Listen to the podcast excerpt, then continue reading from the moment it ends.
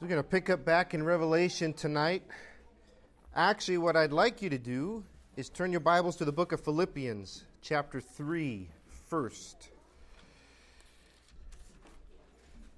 We've been kind of camping on the text in Revelation chapter 19 about Christ's second coming, when his people are finally united together with him.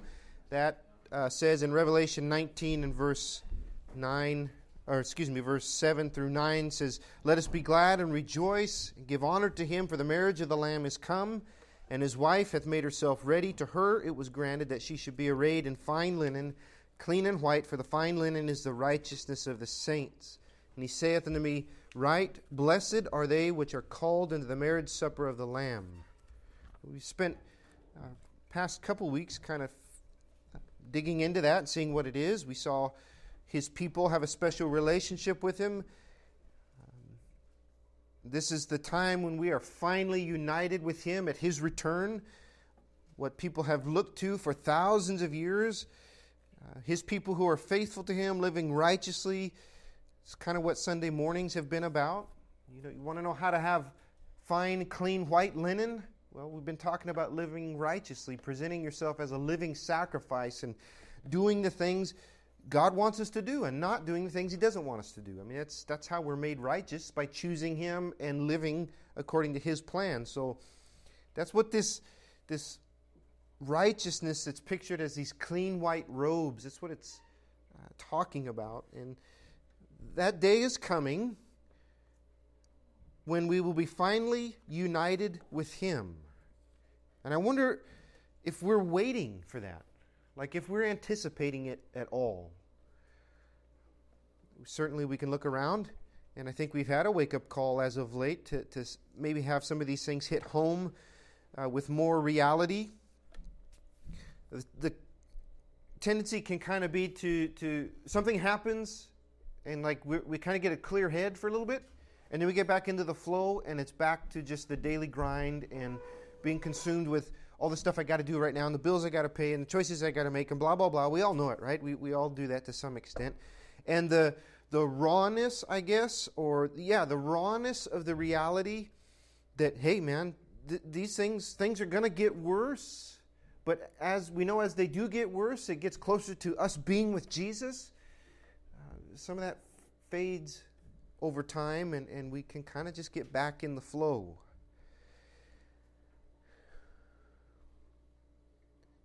What we need to have is a mindset that Paul has here in Philippians chapter 3. And I want to spend some, some time with that this evening because it needs to be our heart. As Paul writes and pours out his heart here, this needs to be our heart, our goals, our way of thinking.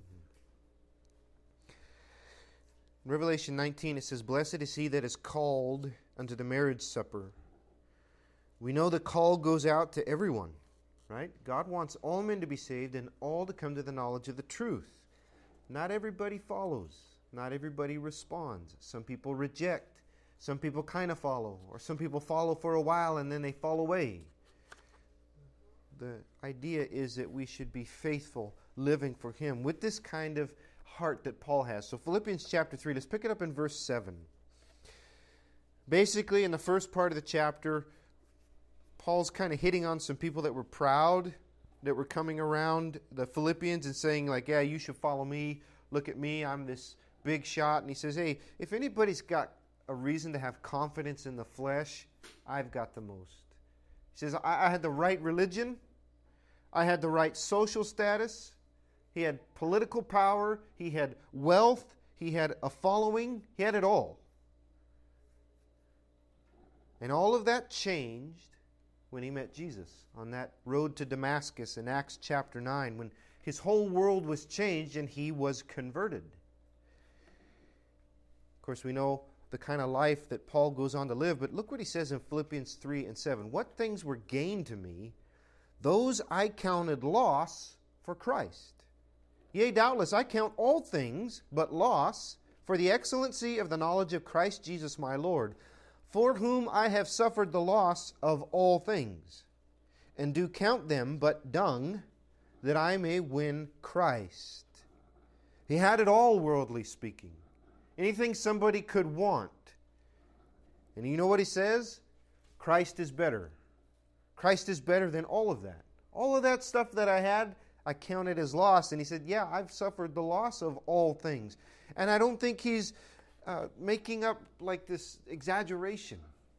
He lost it all his social status, his so called uh, religiosity. He lost it all for what? For Christ. And he says, Christ is far better. He's far better than all of that. Look what he says in verse 8. Yea, doubtless, I count or I reckon, I, I, I, bring up the accounts, like all that I used to have, and now I've lost all that. Now I've got just Jesus. Just following him, being faithful. He says, you know what? Jesus far outweighs all of the rest. I count all things but loss for the excellency of the knowledge of Christ Jesus, for the surpassing worth of knowing Jesus. That sounds like insanity to the world. It sounds like insanity to the human mind. You'd lose all things just to know somebody? That's what he's saying, right? I count all things but loss for the excellency of the knowledge of Christ Jesus my Lord. Knowing him is far better than anything else. That sounds like insanity until you meet Jesus, until you know what Paul is talking about. We know how he saves us, how he gives us eternal life when we deserve none of it. All we do is place our faith, and at that moment we pass from death to life, and I've got a home in heaven now. We know that as we follow him and we commit our lives from him, we lives to him, we experience a peace that comes from him, a security that comes from him that, well, as Paul says in uh, just a couple chapters from here, there's a peace that passes understanding. I don't know who's going to win uh, the presidential election. I'm not shaken. I know who I'd like to win, but in the end, I'm not shaken because my faith is in God and not a man. People can't understand that, right? What if they they lock down LA County and we got this stay-at-home order and blah blah blah? Okay. It stinks, but whatever because my peace is grounded on something that's far deeper than any of that. And again, the human mind can't understand talk like that. Knowing Jesus is far better than wealth and prestige and social status. Just knowing it, what are you talking about? You have this peace, and, and no matter your circumstances, don't you understand what this could mean? Well, that's why I believe it's second, 1 Corinthians chapter 2 says, the natural man cannot understand the spiritual things of God. But as we know God, these things are revealed to our spirit. So then we can say amen when Paul says, hey, knowing Jesus is better than anything. He says, I've suffered the loss of all things, and I count them dung. I love that the Bible just is straight up. it means what it means. So all that stuff is nothing. I lost it all that I may win or gain Christ. Christ is the goal. That's hard to put in words, in explanation. He, He is the goal. Not like being with Him or being around him. Christ is the goal. Right? That's what he says, that I may win Christ. I count those loss for him. There's something that happens when his people are gathered to him that I don't know that our human mind can quite understand. The, the, the depth of being united and being one with Christ. Paul says that's the goal. All right, let's, let's look at a couple more things. Verse 9 And be found in him, not having mine own righteousness, which is of the law, but that which is through the faith of Christ, the righteousness which is of God by faith. See, it's his righteousness. The way we can be holy is as God makes us holy. We're not going to go in and do it ourselves. We're not going to like pull ourselves up by our bootstraps and get to this goal because I'm so holy. No, it's as we humble ourselves, He lifts us up, right? Isn't that what the Bible says? Humble yourself in the sight of the Lord, He shall lift you up. He will be He shall exalt you. It's His righteousness that saves us from sin, that sanctifies us, that sets us apart. It's His righteousness that makes us holy and acceptable. Righteousness which is of God, from God, by faith. Do you understand? do you understand? We can do this through Him.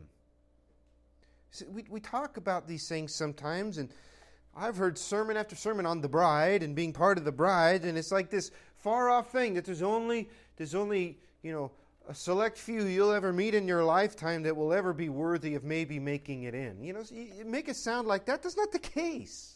Think about this. Does God give a promise he doesn't keep? No. Does God make a promise to us that is unattainable? No. How hard was salvation? Was it hard? We accepted, right? And God did the work. The hardest thing that will ever happen in your life, the most important that the most important thing that will ever happen in your existence was that simple. Placing faith in him, God did the work, right? So why is the rest so hard? You know, he tells the church, Fear not, little flock. It is my Father's good pleasure to give you the kingdom. It's my Father's. I want to give you to this. He's going to take us there. All we have to do is have faith, is follow in faith. Why we make it so hard is because we get in the way, right? We get in the way. We make it complicated. We make the wrong choices when we should make the right choices. We need to have this attitude. Everything else pales in comparison to Christ. Christ is better. And I'll tell you what, if you live your life for Jesus with Him as the goal, with faith in Him, everything else like falls right into place and right into line. In fact, you'll find those things better and sweeter because of Jesus. If that makes sense. Verse 10 that I may know him and the power of his resurrection, both now and then, and the fellowship of his sufferings, being made conformable to his death verse 11 If by any means I might attain unto the resurrection of the dead. That is Revelation 19. That I might attain, which means to arrive at, to come to that resurrection, that I might follow that call. Blessed is he that is called to the marriage supper of the Lamb. He says, I want to arrive there by any means. By any means, I want to be at that last trump when the dead in Christ shall rise, and then we'll be caught up together with him in the air. That's what Paul's talking about. Right here in verse 11, if by any means I might attain to the resurrection of the dead. Verse 12, not as though I had already attained or either were already perfect, but I follow after, if that I may apprehend that for which also I am apprehended of Christ Jesus. That's kind of like Romans 7 language. It's kind of confusing. He says, I want to I want to arrive at what I was saved for. Does that make sense? We're saved for a purpose. To spend eternity in this relationship with Him. We're not just saved to, to be born and walk around as a baby for eternity a spiritual baby, to never learn and to never grow and to, to ne- never walk with Jesus in any kind of deep and meaningful relationship. No, we're created in Christ Jesus unto good works, ultimately ending in having that relationship.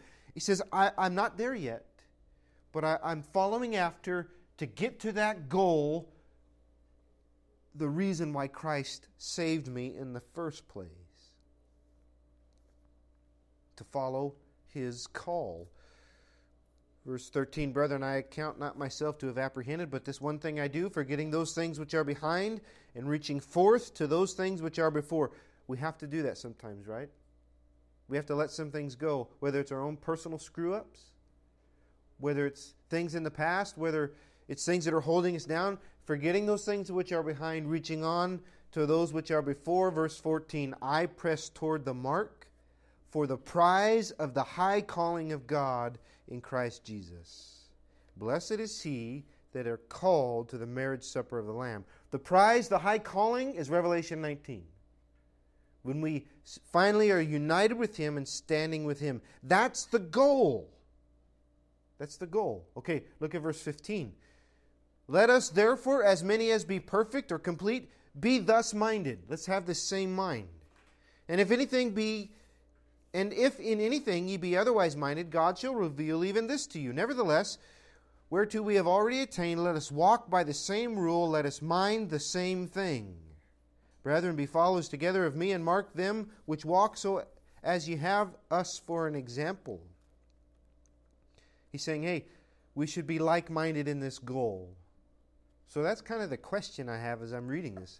Is that the goal? I mean, is that like what we're living our life for? Are we living our life for the next temporal thing? Which is easy. We can do that. Like, I just want to get here, or I want to uh, make it to this age, or I want to get this accomplishment, which those things aren't bad. Don't, don't get me wrong. Those things aren't bad or wrong. But are we of this mind that I'm pressing toward the high calling of God? That's the mark, that's the prize.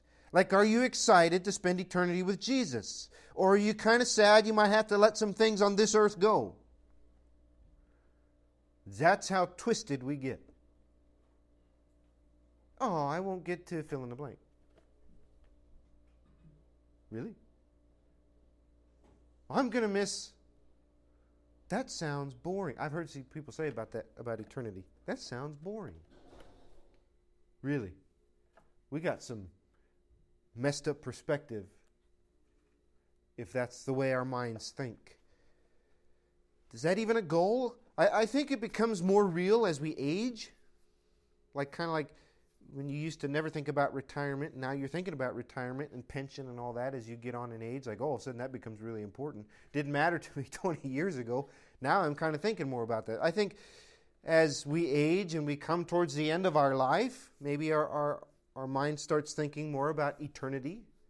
Or as things get worse around us, we kind of start thinking about that more.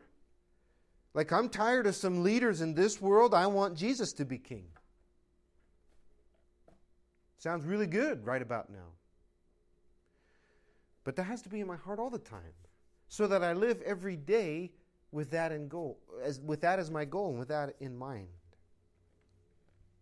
Because someday all of this is going to fade. Forever will be here. The trumpet will sound. And this will happen. And there's nothing we can busy ourselves with. There's nothing else we can blame. All of that will be gone. It'll be just us and Him. Are we going to be prepared for that? Because you know what? That could happen for any of us in the next second. Just one life, twill soon be past. Only what's done for Christ will last. I heard that years ago, and it's always stuck in my head. We got one shot to do this. And are we living our life with the right goal? the right perspective. Some don't. Verse 18 For many walk, of whom I have told you often, and now tell you, weeping, they are enemies of the cross of Christ, whose end is destruction, whose God is their belly, and whose glory is in their shame, who mind earthly things, whose God is their belly. Their own desires, their own wants rule them. They're too earthly minded to be any heavenly good. We ought not to be that way. Instead, verse 20, our conversation is in heaven. I love that phrase. Our lifestyle is in heaven. So I'm like living on this earth as if I was living in heaven, walking with Jesus, being in that kind of a relationship with Him. Does my life show heaven? Am I looking for the day when I'm finally with Him again? Our conversation is in heaven, verse 20, from whence also we look for the Savior the Lord Jesus Christ, who shall change our vile body, that it may be fashioned like unto his glorious body, according to the working whereby he is even able to subdue all things to himself. That's Revelation 19, when we are changed. We are changed. To be like him. Power that raises the dead, power that guides our life, power that changes mortal corruption to immortal purity, and power that will subdue all things. Are we living for that? Because we need to be ready. We got the chance now. When he comes again, things are going to be very different. Revelation 19. Revelation 19, and look at verse 11. We live in the age of grace, beloved, of mercy, of love that flows from heaven, that calls us, that, that woos our hearts over and over, just like a gentle father telling his children, Come on, please. Come on, guys, come on. Do what you need to do. Do what I ask you to do. There is coming a day when that ends and the age of grace closes. And that happens at Christ's second coming. Revelation chapter 19, verse 11. We've already seen all that has taken place leading up to this. We've seen the calling and the gathering together of His people to Himself, the uniting of His, His blessed bride and Himself, where we will ever be with Him. And then he sets in motion the end. Verse 11 And I saw heaven opened, and behold, a white horse. And he that sat upon him was called faithful and true, and in righteousness he, do, he doth judge and make war. His eyes were as a flame of fire, and on his head were many crowns. And he had a name written that no man knew but he himself. And he was, he was clothed with a vesture dipped in blood, and his name is called the Word of God. What we begin to look at here in these verses is the culmination of thousands of years of redemptive history. This is a fulfillment of most of biblical prophecy coming to pass. You look in the Old Testament, you see all these prophecies of Messiah. Some of it he is suffering, right? The suffering Messiah. Isaiah chapter 53 and some things that it talks about there. Most of it talks about a conquering Messiah, though, right? Which is what Israel was focused on and why they rejected Jesus. Because Jesus didn't come in that manner, he came in the suffering manner so that he would give himself as the sacrifice. Here, he comes back as the conquering king. This is Jesus not only as Savior, but Lord of all. And he's bringing in the end of this age, and he's ushering in what is known as the millennial kingdom and eternity itself. So many Old Testament prophecies, in fact, most of them will be fulfilled in this period of time. You can read of prophecies, and they might be fulfilled like in a short time, like think like Babylon's destruction in Daniel's time. Those happened in a short, immediate realm. Ultimately, they're pointing to this, what happens here, when Christ ultimately comes back. This is King Jesus coming back. This is not Savior Jesus. This is not meek and mild Jesus, meek and lowly Jesus, with a light burden and an easy yoke. No. This is King Jesus, God of the universe. God of all creation, coming to rule and reign as is his righteous right. There's absolutely no doubt that this is him. Look at the, the names that are given to him. He's on a white horse. He is called faithful and true. He's called faithful and true. Well, if you notice in chapter 3 and verse 14, notice what Jesus says about himself as he's writing uh, dictating letters to the church of Laodicea, he says this Under the angel of the church of the Laodiceans, write, These things saith the Amen. Now, that's a good name. So be it. he is the Amen, the faithful and true witness. He is the faithful and true witness. This is a, a description of his character, of his work, of all that he is. He is faithful and true. We look in verse 12 of chapter 19, it says, His eyes are as a flame of fire, and on his head were many crowns. He had a name written that no man knew but he himself. Look in chapter 1, and we get a description of Christ as he is glorified.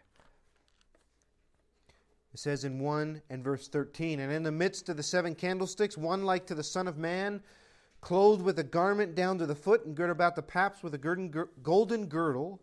His head and his hairs were white like wool, as white as snow, and his eyes were as a flame of fire. His feet like unto fine brass, as if they burned in a furnace, and his voice as the sound of many waters. You get this picture of just this brilliantly glowing being. I mean, his hair, John describes it, he's like white as snow, and his eyes are flaming, and um, just has this image of, of brightness. Verse 16, he had in his right hand seven stars, and out of his mouth went a sharp two edged sword. And his countenance was as the, shun, the, as the sun shineth in his strength. You ever try to look at the sun in the middle of summer? Man, it burns your eyes. You'll be looking at a little dot for about an hour or two. This is the picture that John gives. This, this is glory, is what it is. It's Christ glorified.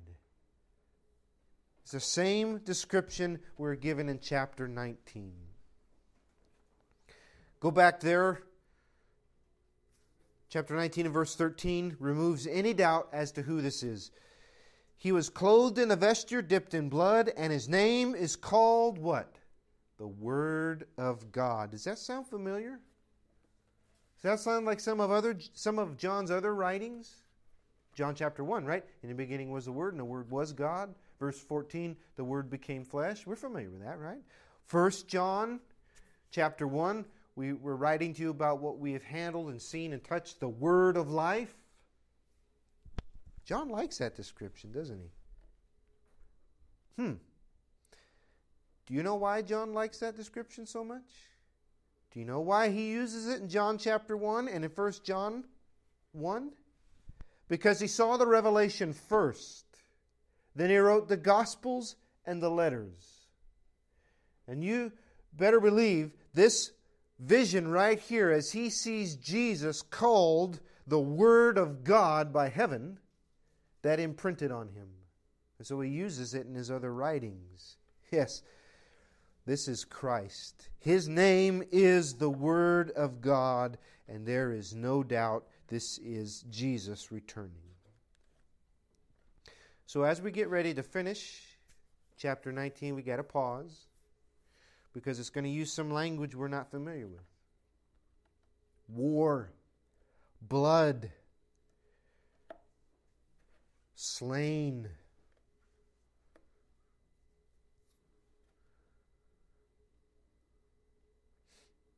We're not used to hearing that, especially in connection with Jesus and his actions. Right? We, we're used to hearing about the Lamb of God that was slain, not Jesus doing that to other people. What was done to him. We're used to hearing about the meek and mild and merciful Lamb of God, which, amen, he is. Behold the Lamb of God, which taketh away the sin of the world. We talk about the love of Christ that constrains us to reach out to others. We tell people what? Jesus loves you. Isn't that our message? Jesus loves you. He wants to save you. God loves you so much that he, he sent His Son to die on the cross for you. Jesus loved you so much He gave His life for you. Would you please respond to the love? Please be saved. That's our message. That's the whole point of the church's message in the day and age we live in. We're used to tender mercy and grace. And that's true. That's all true. But that's not all the picture when it comes to Jesus. Turn to Isaiah chapter 9. You, you know this verse from Christmas cards. Isaiah chapter 9. I want you to see something here. Isaiah chapter 9 and verse 6. Just a couple more thoughts for this evening and we'll be done. Probably done a little early, but that's okay. Isaiah chapter 9 and verse 6. See what it says here It says, For unto us a child is born, unto us a son is given. Well, that's Christ. We know that, right? We know who this is talking about. And the government shall be upon his shoulder. And his name shall be called Wonderful, Counselor, the Mighty God, the Everlasting Father, the Prince of Peace. And of the increase of his government and peace there shall be no end. upon the throne of David and upon his kingdom to order it and to establish it with judgment and with justice from henceforth even forever. The zeal of the Lord of hosts will perform this. Well, we know that's talking about Jesus and his coming here to, to be our wonderful counselor, right? And to, to bring us peace. But not all of that was fulfilled at his, at his birth, was it? Was the government on his shoulders? No. The government killed him. The Romans killed him. He wasn't the head of the government. Did he establish his throne and has sat upon his throne for 2,000 years? Well, in a sense, yes, because he's God. But governments haven't totally bowed to him, right? We do not see kings or rulers, even of our country, opening up the Bible and saying, Jesus, show us what you would have us to do. No, they're going against it, aren't they? So this hasn't been totally fulfilled yet. Even though this speaks of his verse, there are still some things yet to come. There's coming a day when he will be the government. The government will rest upon his shoulder, yes, because he will be supreme ruler, period. He will rule all things. He will come to execute it in judgment and with justice forever and ever. Revelation 19, at his second coming, is when that happens. If you go back there, if you've turned from there, let's look at just a couple more points. We'll be done.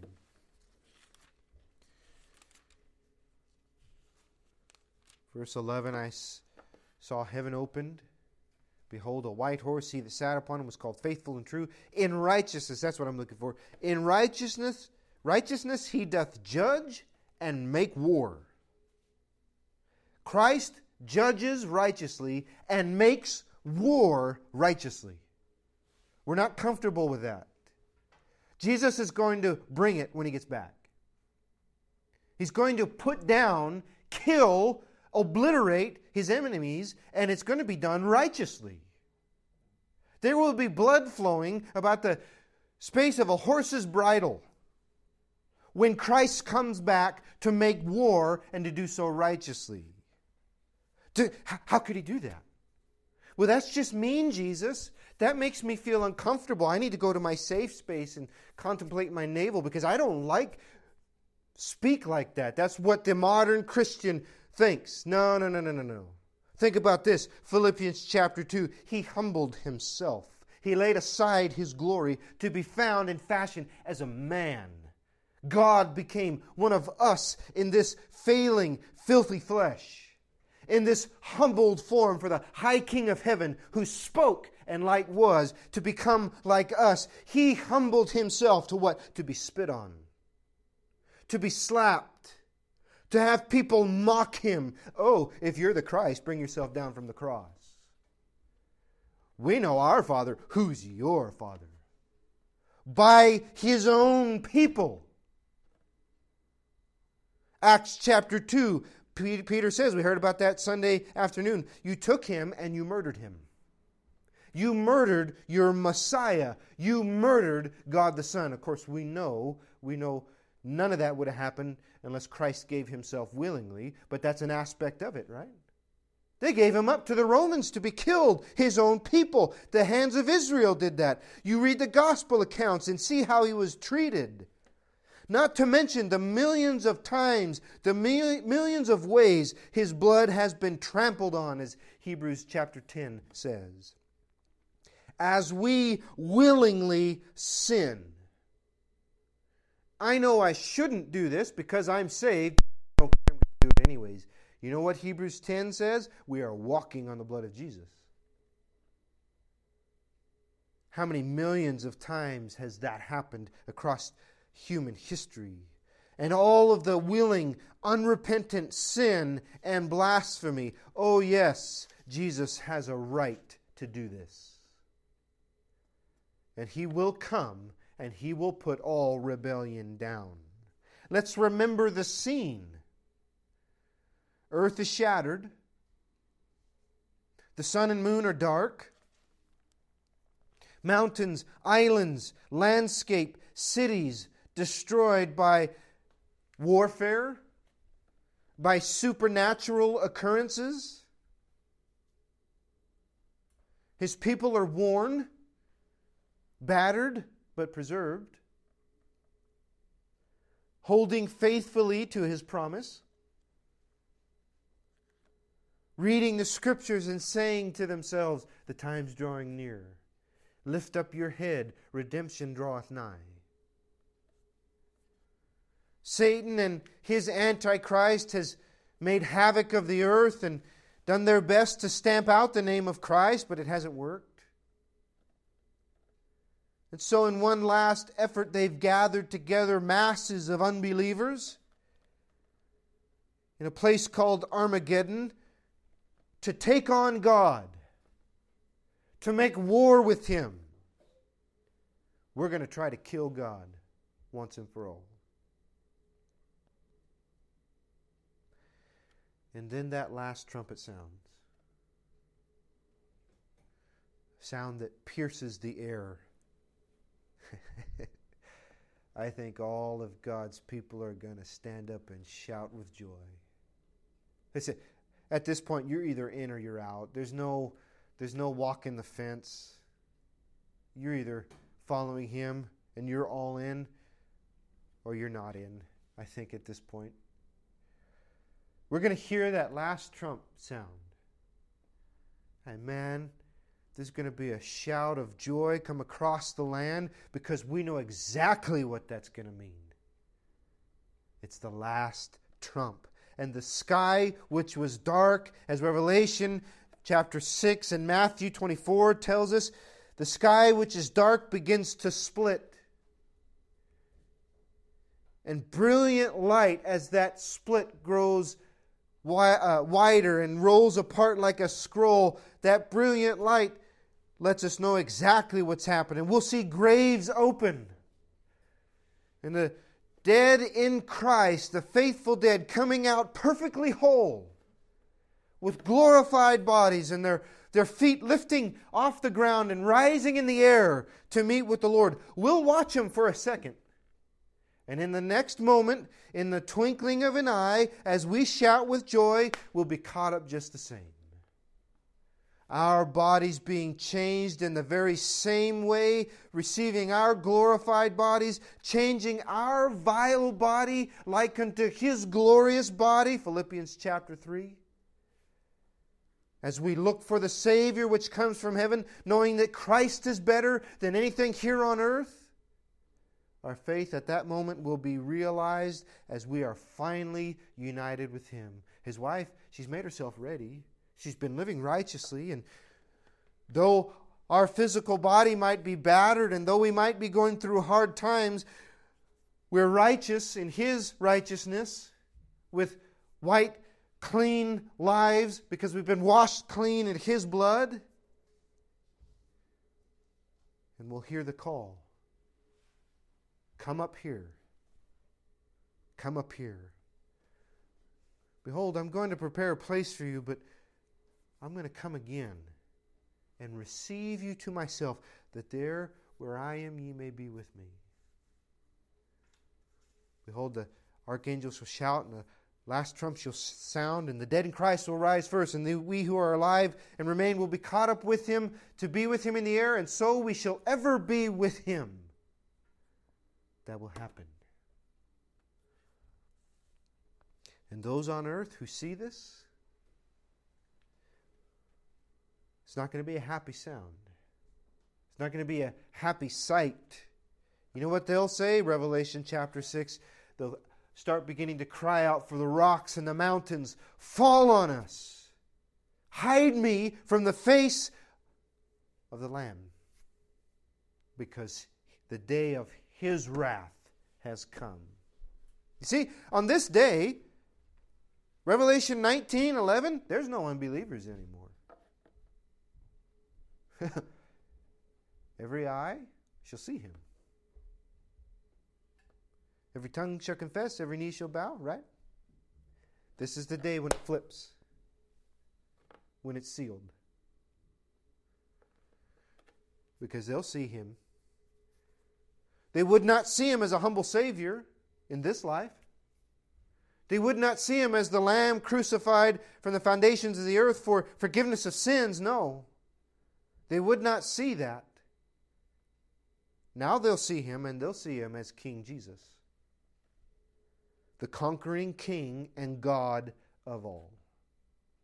That's how Revelation 19:11 opens. I saw heaven opened, and behold, a white horse. The king on his horse is coming.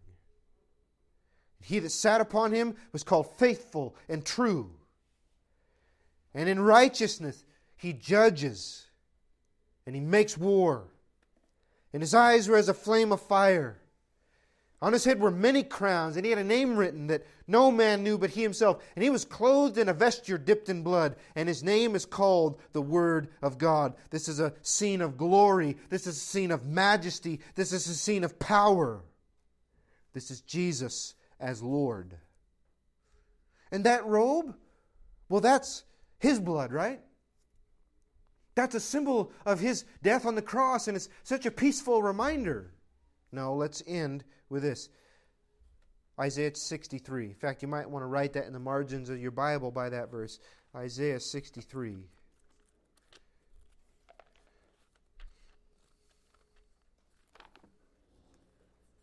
And you're either going to take all this one of two ways. It's going to repulse you to think of Jesus that way. Oh, how could he? Or if you know him, you say, Amen. Amen, Lord. So be it. Because we know this is his right. Isaiah 63, verse 1. Who is this that cometh from Edom with dyed garments from Bozrah, that is glorious in his apparel, traveling in the greatness of his strength? You get the same feeling, Revelation 19 11, and what's here? Here's the answer Who is this? I that speak in righteousness, mighty to save. Oh, love that. I love that. I speak in righteousness, and I am mighty to save. That's Christ speaking. Verse 2 Wherefore art thou red in thine apparel, and thy garments like him that treadeth in the winepress? The answer I've trodden the winepress alone, and of the people there was none with me. Now there's a difference. There's a difference here between the two translations. See if you notice it. For I will tread them in my anger, and trample them in my fury, and their blood shall be sprinkled upon my garments, and I will stain all my raiment who's clothed in a vesture dipped with blood. What is this red garment you have on? It looks like you've been in the winepress. It's because I trample my enemies. I will trample my enemies, and it will stain my raiment. Verse 4 For the day of vengeance is in my heart, and the year of my redeemed is come. See the two in one? The time of my redeemed has come, and so has my day of vengeance. Verse 5 And I looked, and there was none to help, and I wondered that there was none to uphold. Therefore, my own arm brought salvation to me, and my fury it upheld me. This is Christ still speaking about his ability to complete what he had to do. My own arm brought salvation. Verse 6 And I will tread down the people in mine anger and make them drunk in my fury, and I will bring down their strength to the earth. He was clothed in a vesture dipped with blood. It's not his, it's his enemies. Because he's conquered them, and he will conquer them. Again, maybe that upsets you. Or maybe you see that as righteous and right and vindicated. Regardless, that's how Jesus is coming back the second time to rule and to reign. And just turn back to Revelation 19, verse 14, and we'll end here. Heaven's open. And the king is riding on a white horse and all that beautiful language. And he's riding triumphant, victorious. Verse 14 And the armies which were in heaven followed him on white horses, clothed with fine linen, white and clean. That's us. That's us. You see, we go with him to conquer and be victorious too. That's amazing to me. We'll pick up there next week as we we consider as Christ takes over and how he begins to set up his kingdom, what place his people has in that as we move towards the end of this book. So I pray it's been helpful and until uh, until next week, I pray God's blessings on you.